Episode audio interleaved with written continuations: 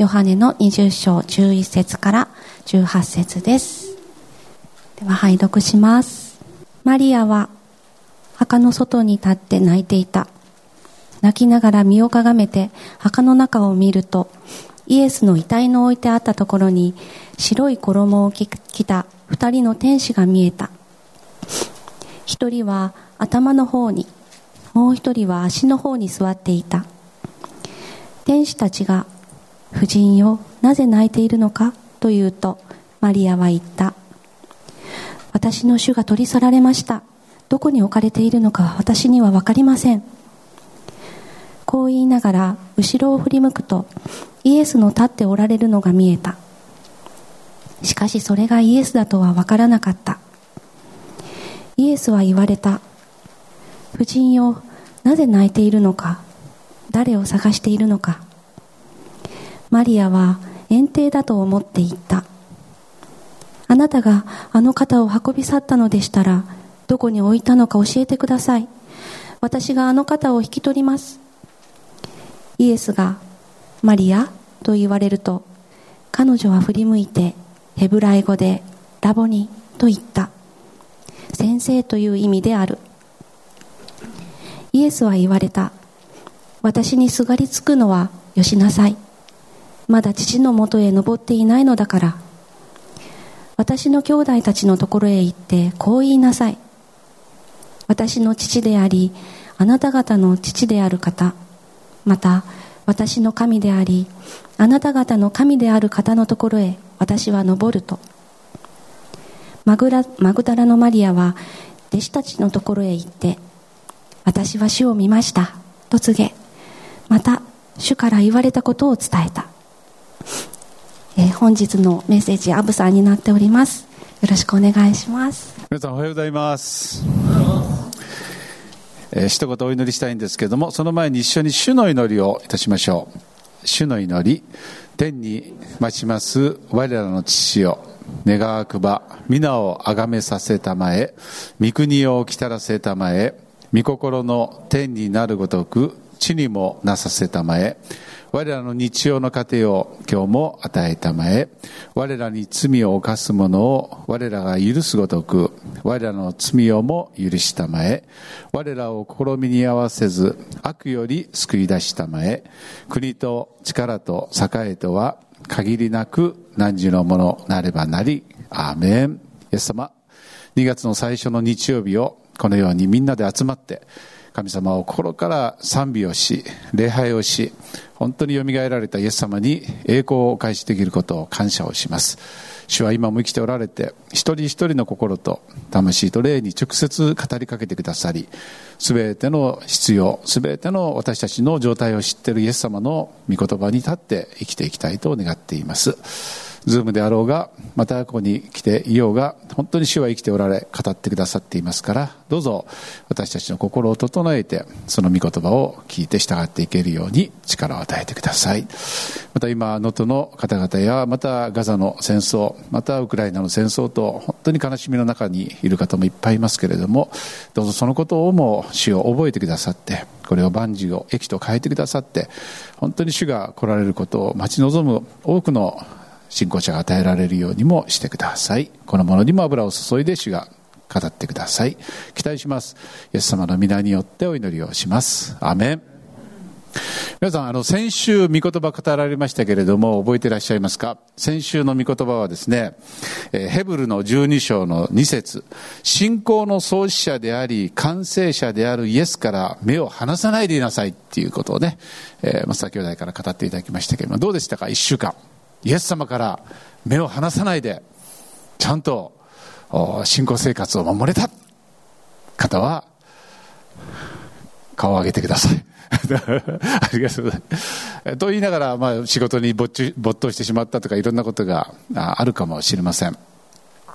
えー、まあ、イエス様ではないんですけども、今ちょうど里子ちゃんが来てますけどもね、えー、2歳の子でもう本当によく動く子なんでじっとしていないんですね。でたまたまあの牧師館の前で、まあ、ちょっと遊ばしていたんですで踏切の方に行っちゃいけないそこだけは見てたんですけどもちょうどピンと LINE が来ましてねで、あの、まあ、踏切の方に行かないことだけは確認しながら、その返事を書いたんですね。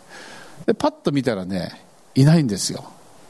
で、バーッとその車の間にいるのかなと思ったらいないんですよ。その時のその、もう心がヒヤッとするって、え、どこ行ったんだろうって、本当にイエス様どこに行ったんですか？って言ったら、ちょうどまた反対の車の陰から出てきたんですね。はあ、よかったって。えー、イエス様を見るのとは違います。でも、目を離してはいけない子供を、目を離して、その隙に、まあ何かね、こう、怪我でも事故でもしてたら、よそ様の子供ですから特に大変なんですね。本当にこう、ヒヤッとしました。まあでもいて、ああ、神様よかった。で、その時思ったのはですね、まあ私たち人間を、本当にその、預かった里子ちゃんのように愛の目を持って、一瞬たりとも目を離さないのは誰だと思いますか？イエス様なんですよ。イエス様の方が、本当に私たちを愛して、一瞬たりとも目を離していないんです。そしてイエス様は、本当に私たちがすぐにいろんなものに心を奪われてしまうので、えー、仕事であったり、物であったり、趣味であったり、そうじゃなくて、命を捨てて愛してくれた、今も生きている、復活している主に目を向けてほしいっていうのが、イエス様の心だと思います。今日はですね、マグダラのマリアにイエス様が現れるっていう記事なんですけども、実はね、復活して死人の中から蘇ったイエス様が、最初にご自身を表したのは、このマグダラのマリアなんですよ。弟子たちではないんです。マグダラのマリアが一番なんですよ。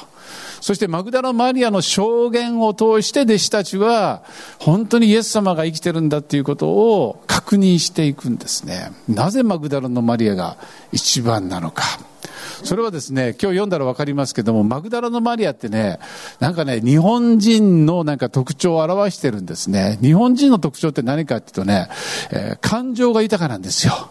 気持ちっていうか、それをすごく大切にする民族だと思うんですね。しかし、信仰と気持ちっていうのは違うんです。えー、先ほどですね、ちょっと皆さんに質問します。なんとかの創始者であり、完成者であるイエスから目を離し、離さないでいなさいとヘブル書12章の2節に書いてるんですけども、最初のなんとかって何ですか？ん？信仰ですよね。当たり前のように言いますけども、私たちは、イエス様が救いを完成された方、救いを始めた方とも言えるじゃないですか。でも聖書の言葉は、救いって書いてないんですよ。信仰って書いてるんですよ。今日この言葉がわからないとですね、今日の物語のマリアの行動、イエス様の行動という意味がよくわからなくなってしまうんです。ちょうどこの記事はですね、イエス様が、ペテレスタイ私たちの罪の身代わりのために死んでくださったっていうことが完了して3日目によみがえった後の話なんです。救いは完了してるんです。しかし信仰はまだ完成していないんです。え、どういうことですか？まあ見ていきましょう。え、マリアは墓の外に立って泣いていた。マリアはですね、誰よりも、これ2回目なんです墓に行ったのね。最初に本当に香油を塗るためにまだ暗いうちからこうイエス様の墓に行ってですね誰がこの石を取り除けてくれるだろうかなんて思いながら行ってみると石が取り除けてあったので中を確認しないでああイエス様の遺体が取られてしまった誰かが持って行ってしまったということで弟子弟子のもとに来てペテロとヨハネがそれを確認してでペテロとヨハネはイエス様に出会ってないんです。天使にも出会ってないんですけれども彼らは信じて帰ったんです。彼らはイエス様が以前から私はエルサレムで、そして最初や立法学者や長老から苦しみを受け、そして3日目によみがえるっていう言葉を思い出して、信仰を持って帰っていったんです。でもマリアはですね、また墓のところに残ったままにいてですね、墓の外で泣いていたんです。皆さん涙っていうのはね、意味があるんですよ。皆さん泣くことありますか？よく泣く人いますか？何か意味があるんです。里子ちゃんよく泣くんですよ。言葉が喋れないのでね、泣くことで、えーって言ったら優しくすれば泣くってことを覚えるんですけれども、こいつなんか意図があるなと思いながらね、あの、泣く、涙の理由を、まあ、私たちは見ていくわけですよね。この時のマリアはなぜ泣いていたんでしょうか。それはですね、その後の言葉とか行動とかでもうよく表れています。まあ、一言で言うならば、マリアはイエス様を愛してたんです。しかし、マリアや弟子たちと私たちの違うのはですね、受肉化された人間となったイエス様を見たり触れたりしたのは彼らだけなんです。私たちは誰一人受肉化された人間であった時のイエス様に触れた人は一人もいないんです。その人間であったイエス様を本当に愛してたんです。ひょっとしたらイエス様のそばに行ったら、なんかオーデコロンの匂いがしたかもしれません。あの長い髪って、あ、素敵だなと思ったかもしれません。なんかあの、アイドルの嵐に似てたかもしれません。これは想像なんです。でも彼らだけが人間となったイエス様を身近で感じ、そして特にマグダラのマリアは7つの悪霊を追い出してもらいましたから、もしイエス様に出会わなかったらずっと人生ですね、悪霊に悩まされながら、苦しみながら、暗闇の人生を歩んでいた。その彼がイエス様によって癒されたので、それはもうイエス様を愛して愛して愛して愛しても好きで好きで好きで好きで死んでもその遺体に油を塗りたいこの遺体は私のものだと思うほど愛しても当然なんです。でもその信仰ではですねそれは信仰とは言えないんですね。で泣きながら身をかがめて墓の中をマリアは見たんです。すると遺体の置いてあったところに白い衣を着た二人の天使が見えたんです。皆さん、天使ですよ。天使皆さん見たことありますか？ないですか？僕もないですけどもね。でもね、その当時のユダヤ人っていうのは、天使によく会ってるんです。あの、イエス様が生まれる時、マリアもね、天使に会っていたりとかですね、天使はいるっていうのは信じられたんです。でもこのマリアの行動を見ていくと、死人がよみがえるっていうことは、誰もこの当時ですね、信じられないことだったんです。死んだ人は死んだ人なんですよ。もう死んでおしまいなんですよ。よみがえって今も生きて復活をするっていうことは、マリアは信じていなかった。信じられなかったんですね。皆さんはイエス様の復活を信じておられますか？だったらなんで悲しい顔をするんですかと言えるかもしれません。まるでイエス様は死んでるかのように私たちは悲しい顔をしてしまいがちです。なぜならば、感情があるからなんですよ。日本人のね、とっても弱いところっていうかね、いいところは感情的なんですけども、感情の奴隷になる人がいるんですね。悪いことが起きたから悲しむ。これは自然なことなんです。でも、クリスチャンになるとですね、感情よりも信仰に立つので、悲しいはずだけども、これは万事が益となるんだ。また自分の職場がですね、悪い状況になったらみんな文句を言い出します。これはもうどうしようもないんだって。でも、クリスチャンが一人いるとですね、信仰で乱すんですよ。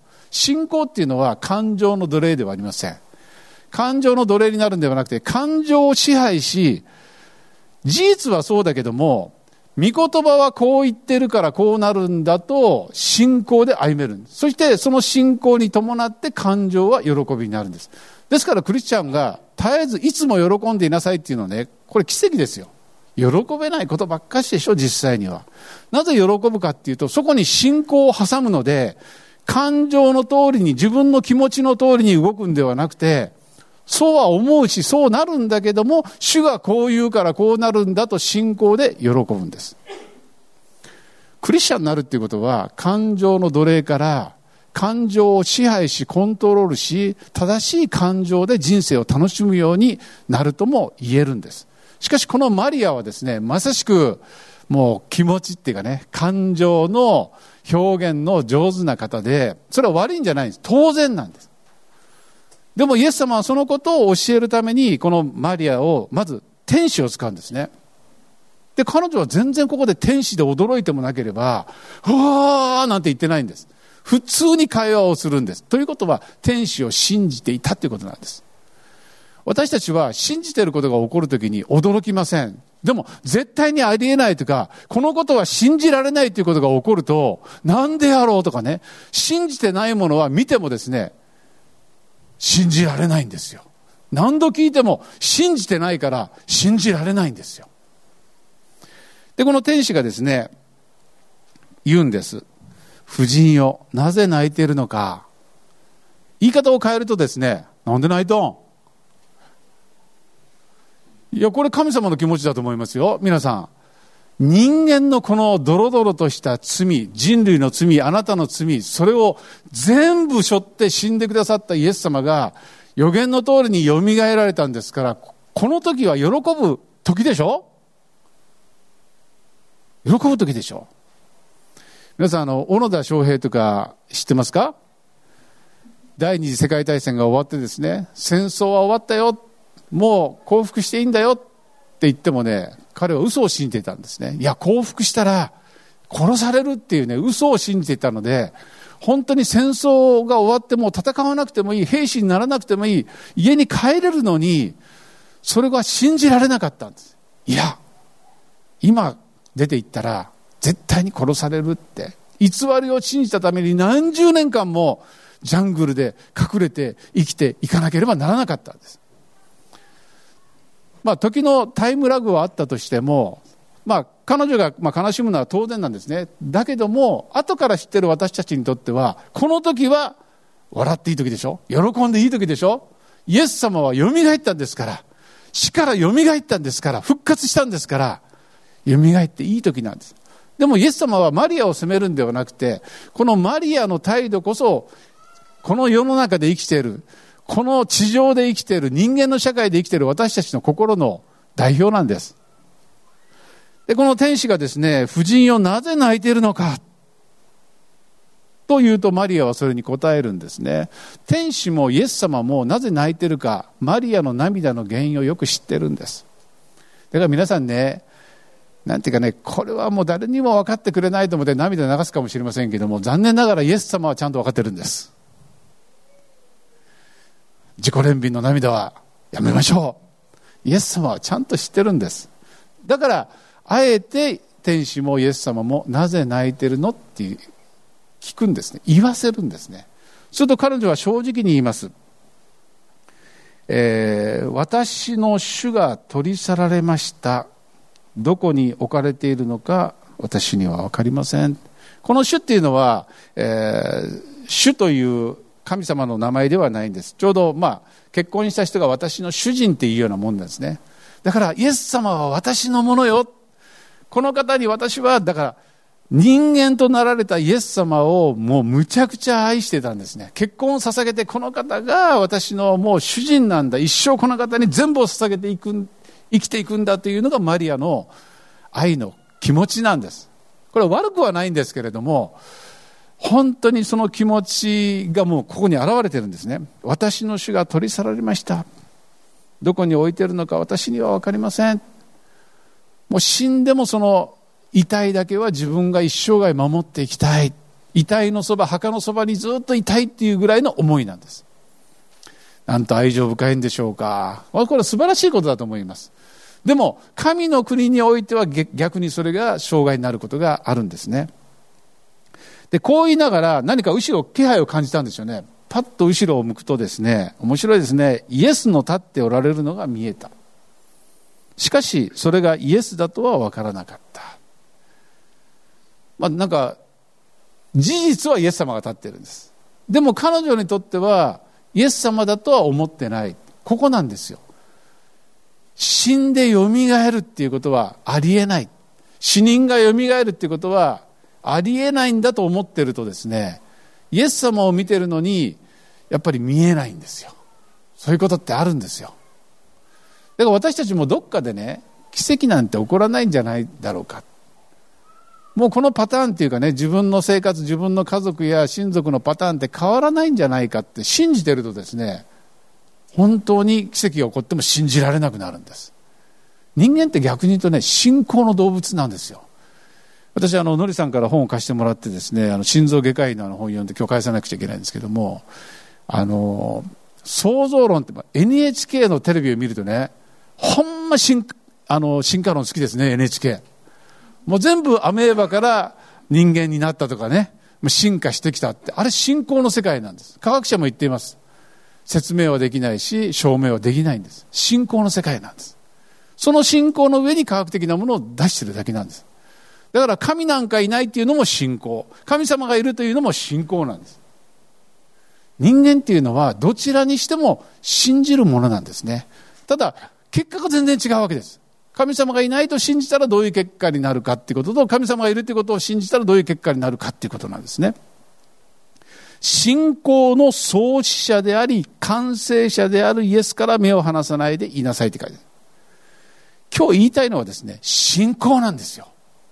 信仰っていうのは行動に現れるんです。信じてるから行動に現れる。信じていないから行動に現れる。ですから、創造論を言う人は教会で礼拝しません。神なんか生きてないと信じてるからなんですよ。皆さんはここに来てるっていうのは神を信じてるから来てるんです。で、この信仰がなければ人は絶対に救われないんです。義人は信仰によって生きるんです。えーまあ、イエス様はですね、マリアのことよく知ってるんです。マリアが自分を愛してくれてることもよく知ってるんです。それはイエス様にとって嬉しいことだと思います。でも、このままでは彼女の信仰。で、今日の御言葉はですね、暗唱聖句は、えー、どこですか？えっとですね、口語訳で言ったんですけども、第二手モテの2章の8節これね、新化訳と共同訳で今読んでもね、ピンとこないんですよ。昔の口語訳で覚えてるんですけれども、えー、読んでみますと、ダビデの子孫として生まれ、死人のうちから蘇ったイエス・キリストをいつも思っていなさい。これが私の福音であるって、これパウロが言ったんです。ダビデの子孫として生まれっていうのは、イエス様は突然救い主として生まれたんではなくて、予言されたよりダビデの家系から生まれたっていうこと。そして2番目に、死人のうちから蘇ったイエス・キリストを、いいですか？受肉されたキリストではなくて、その人間となりましたけれども、罪を負って、私たちの罪を負って死んで贖いを成就して、蘇った、死んで蘇ったイエス・キリストをいつも思っていなさい。これが私の福音ですと、パウロは言ったんです。福音っていうのは、本当に蘇ったイエス様を、ダビデの子孫のイエス様を信じるっていうことなんですよ。そういう点で言うとですね、このマグダラのマリアは、蘇ったイエス様が信じられない。それよりもイエス様のそばにいた時のあのイエス様からの大衆、大衆？匂い？あの髪型？あの仕草？あの言葉？忘れられん。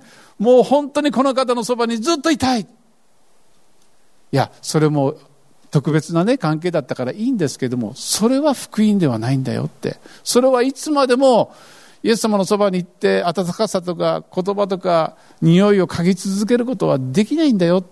イエス様はもう蘇られて世界中の人の主になった。偉大な王となった。神の国の王となった。この方は前のその感覚中心の信仰ではダメなんだよということを教え、それを私たちに教えるためにマグダラのマリアを今使ってるんですね。だからイエス様はここでね、最初から私だよってこう示せばいいでしょ？でも示さないんですよ。マリアはイエス様だとわからないで、こういうふうに言うんですね。あなたがあの方を運び去ったのでしたらど、どこに置いてるのか教えてください。私があの方を引き取ります。マリアは園庭だと思って行ったと書いてます。なんと、イエス様が立ってるのに、自分の大好きなイエス様の体を盗んだ園庭、人だと思ってるんですよ。イエス様がいるのに、イエス様を盗んだ泥棒さんかもしれないと思ってるんですよ。滑稽でしょ、これ。滑稽でしょで、イエス様はあえてそうさしてるんですよ。最初からね、表表したらこんなことをさせなくてもいいわけですね。でも、マリアの見えない信仰がどこにあるのかっていうことを明らかにするために、イエス様はあえてそのことをしてるんですね。だからマリアの気持ちとしたらですね、とにかくもう死んだ悲しみはもう人間ってやっぱ諦めますからね、死んでしまったら諦めるんですよ。でもせめてその意外だけは、遺体だけは、ちゃんと葬ってそばにいたい。墓参りをずっと続けていきたい。だから日本人の心そのものでしょう。日本人ってお墓を大切にするじゃないですか。そしてご先祖様を大切にするじゃないですか。そんなこうね、もういい加減なことはできないっていう思いととっても似てるんです。これは人間の私たちの本性っていうか本当の姿を表してると思うんですね。やっぱり私たちにとってこの世が全てなんですよ。でもイエス様は私天と地を結ぶ方であり、神の国、永遠の世界のことを私たちに教えるために、信仰が大切なんだよ。信仰っていうのは感情じゃないんだよ。信仰っていうのはイエス様が語った言葉、これを信じること、ヘブル書の11章に書いています。イエス様は何度も、私はエルサレムで最初立法学者たちから苦しみを受け、3日目によみがえる。ちょうど3日目なんです。3日目によみがえる。ちょうど3日目なんです。イエス様の言葉を信じるか、現状や状況や自分の感情の奴隷となって自分の感情が悲しいから悲しいんだ。自分の感情に希望を持てないから希望を持てないんだと立つかなんですよ。人間が信仰に立ち出すと感情をコントロールするようになります。そして絶えず喜ぶっていうことができるようになるんです。でも信仰がなければ、絶えず現状によって浮いたり沈んだり浮いたり沈んだり沈んだり沈んだり沈んだり沈んだり沈んだりするんですね。感情の奴隷だからなんですよ。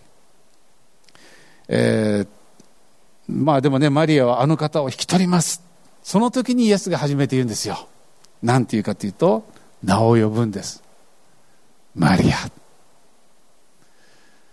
呼ばれたいですね。主は名前を呼んでくださる方ですね。名前を呼んだ時に分かったんです。先生、ラボに、いつも呼んでた名前ですね。ラボに、先生、マリア、ラボに、これはね、反射的なんです。人間の行動っていうのはもう本当に、もう絶望の中でもう3日経ってですね、イエス様を失ったこの、その、遺体だけを返してほしい、イエス様大好きだっていう思いで、イエス様って分かった瞬間に、パッとすがろうとした、抱きつこうとした。これはもうあり得る話だと思いますね。で、当時の日本人と違ってユダヤ人っていうのはとてもあの、まあ体でハグし合ったりとかね、表現しますから、そりゃそうでしょう。もう本当に絶望の中にいてイエス様が生きてるって分かったんですから、ラブニーってこうね。でもイエス様なんて言いましたか？叱るんですよ。私にすがりつくなイエス様は愛がないんでしょうか？いえいえ、愛があるんです。愛があるから、すがりつくなって言ったんですね。信仰の創始者であり、完成者。もしここで、イエス様を気も許してですね、マリア、完了したよ。十字架で贖いも完了したしね。もう本当に復活しちゃったからね、マリアって抱きしめたらどうなってると思いますか？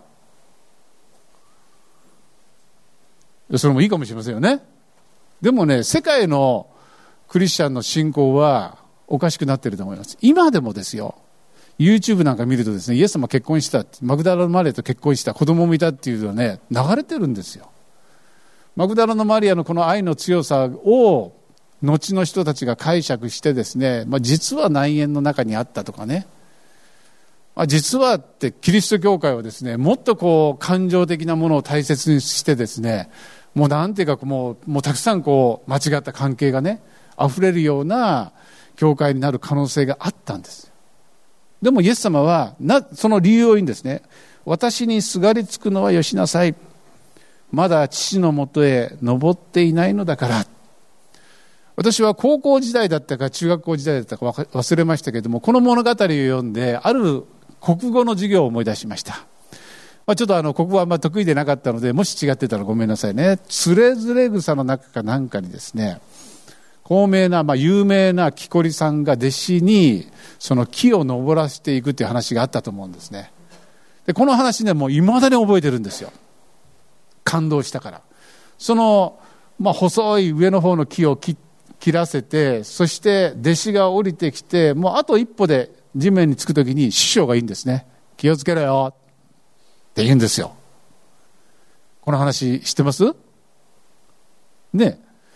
で、なぜ一番危ない高いところでね、作業してるときに、おい気をつけろよ危ねえぞって言わなかったのか。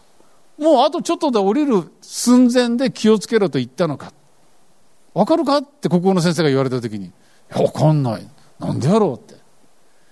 要するに人間は最後の最後、油断してしまうんですね。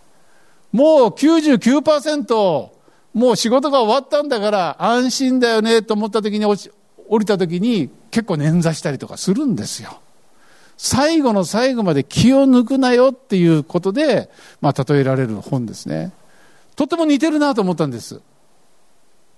私はまだ天国にイエス様のあ父なる神様の右の座に着座していない。これから40日間復活の体を持って自分が蘇っているってことを伝えていくんですね。多分これはね、やっぱり肉体を持ったイエス・キリストを知ってる人たちが復活のキリストとの関係に入るために時間が必要だったんだなって私は思うんです。そしてイエス様もイエス様です。もしイエス様が気を許してですね、あの十字架で本当に死ぬということ、3日目によみがえるということ、救いは完了したであるなら気を許してですね、おマリア、おマリア、おマリア、マリア、いいでしょ家内だからね。で、いろんな女性にしたらどうですか皆さん。キリスト教信じます？ちょっとこのイエス・キリストってやばいよねって。全然見境ないよねって。女性だと思ったらみんなハグしちゃってさ、抱きしめちゃってさ、それはおかしくなるよね。この宗教は危ないよねってなりません？だから、最後の最後まで。ですから私たち、まあ、年取った人っていうのは、最後の最後まで。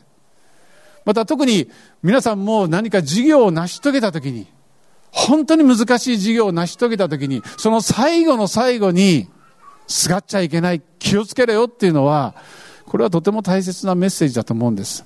私たちも、本当に天国に帰って、ようやったなって言われるまで、気を抜いちゃいけないんですね。で、イエス様はそのことを本当によくわきまえていた。よく知っていた。いや、この最後の時こそ、この復活した後の、後、後のこの時こそ、女性との関係は大切なんだっていうことをイエス様はわきまえていたんだと思うんですね。そしてイエス様がマグラのマリアにこう言うんです。私の兄弟たちのところへ行きなさい。ただ注意をするだけではなくてただ境界線を引くだけではなくて行きなさいっていうのは頼むんですよですから皆さんね復活のイエス様、イエス様は蘇ったっていうメッセンジャーの一号はマグダラのマリアなんです。弟子じゃないんです。そしてこのマグダラのマリアは復活の主よりも人間であった主が本当に大好きだったんです。もう一度イエス様の匂いを嗅ぎたい。もう一度イエス様の声を聞きたい。もう一度イエス様のそばで使いたいという思いがとっても強い感情豊かな女性だったんです。これは悪いことじゃないんです。でも感情の奴隷になることが信仰ではないんですね。信仰によってその感情をも服従させたときに、私たちはいつも喜び、絶えず祈り、すべてのことに感謝できる、神が喜ばれる存在、信仰者になるんです。信仰がなければ神は喜ぶことができないんです。そして信仰っていうのは必ず行動に結びついていくんです。なんて言いなさいって言ったかというとですね、私の父であり、私の神である元に行くとは言ってないんですね。これね、すごくね、長い言葉ですけれども、すごく意味深いんですよ。私の父であり、これはアーメンですね。イエス様の父である神様。でも、あなた方の父である方って言ってるんですね。皆さん、あなた方っていうのは弟子たちのことでしょ？弟子たちっていうのは肝心要の時にですね、イエス様を裏切って逃げていく人たちなんですよ。肝心要の時に復活を信じないで疑った人たちなんですよ。でもイエス様にとっては、そういう弱い弟子たち、弱い失敗をする私たちを本当に愛して、その不経験なもののために十字架にかかったと聖書は書いてるんです。立派な人たちのために死んだんじゃないんです。不経験な者たち、疑う者たち、弱い者たち、要するに私たちですよ。この地上でうごめいて生きている私たちのために死んでくださって、あの3日目によみがえった時に救いが完成したので、この救いは信じるだけで信仰によって救いを得るので、イエス様は信仰の言葉を語っている。あなた方の神だよって。あなた方の父だよって。これは救いが完成していることを言ってるんです。でも信仰は、40日後、父の御座に着くまでは完成されてないんです。ついて初めて全ての信仰の創始者であり、完成者になるんです。おすごく深いなと思うんですね。そして私の神であり、あなた方の神である方のところへ、登っ、私は登ると言いなさいと言ったんです。これは命令ですから、まあ、マリアはですね、抱きしめてもらいたかったんですよ。そっちの方が安心するんですよ。でも、イエス様は、それ以上の喜びが来るよと、私に従いなさい。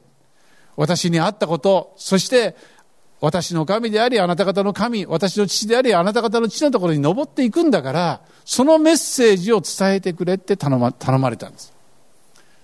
メッセージを頼まれるご奉仕。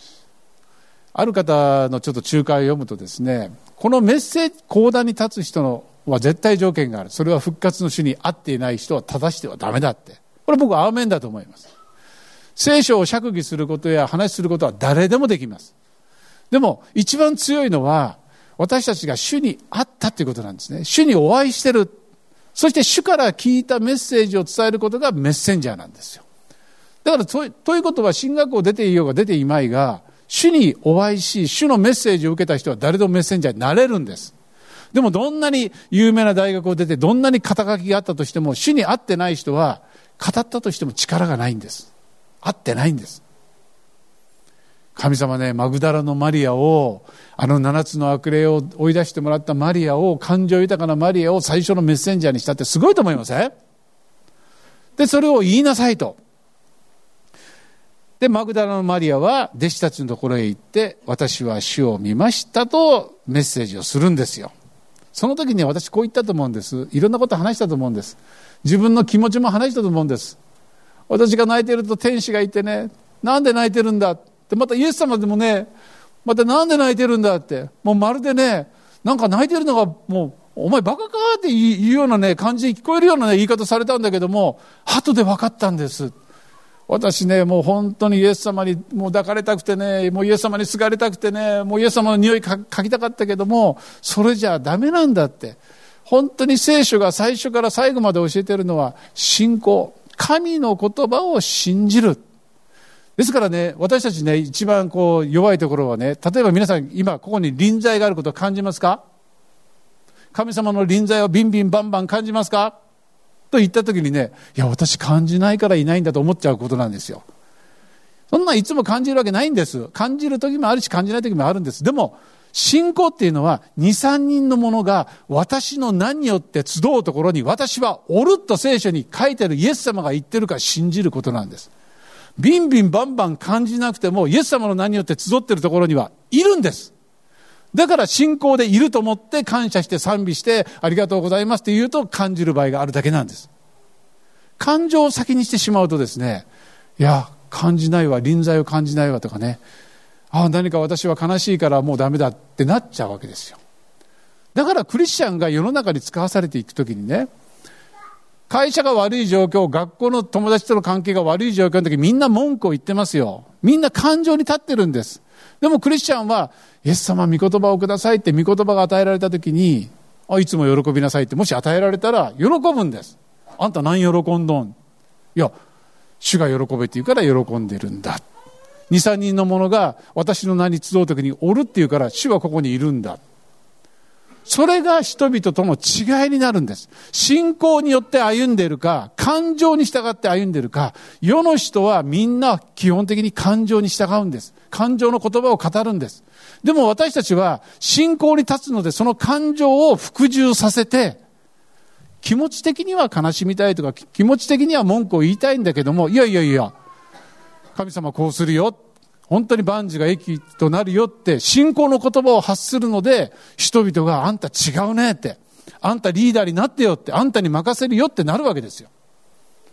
感情豊かなことは悪いことではありません。でも、感情があなたの主になるなら信仰でなくなるってことなんです。これがマリアの例なんですよ。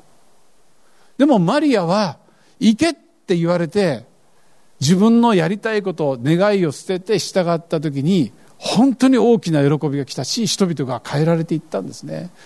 だから人々が信仰に立つためにあえてイエス様は感覚的なことを与えない場合があるんです。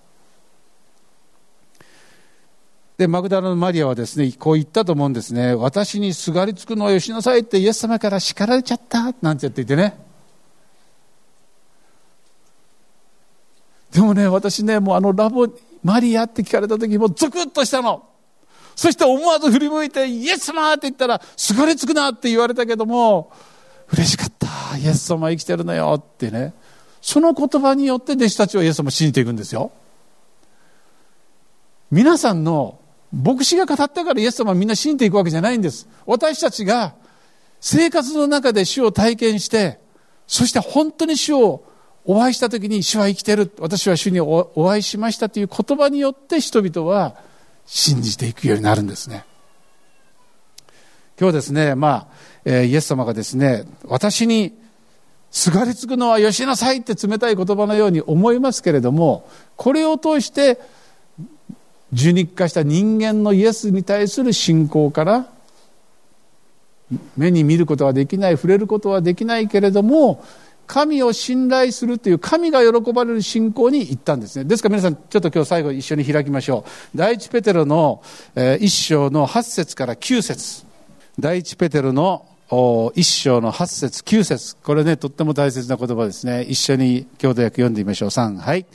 あなた方はキリストを見たことがないのに愛し、今見なくても信じており、言葉では言い尽くせない素晴らしい喜びに満ち溢れています。